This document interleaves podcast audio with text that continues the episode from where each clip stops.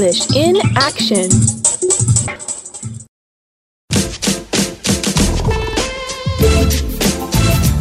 At the doctor's.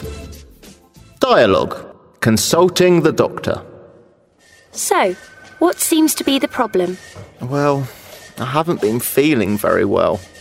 I was vomiting a lot over the weekend, and I've got this terrible pain in my stomach and a pretty bad headache.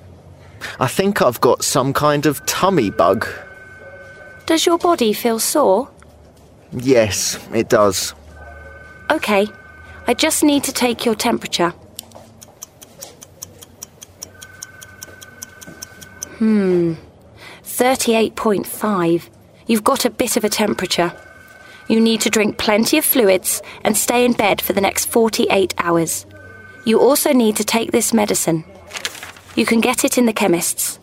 Just take one pill every six hours. Okay, thanks a lot. Uh, Is there a chemist near here? Yes, there's one right next to the clinic. Great. Thanks a lot. Bye. Bye.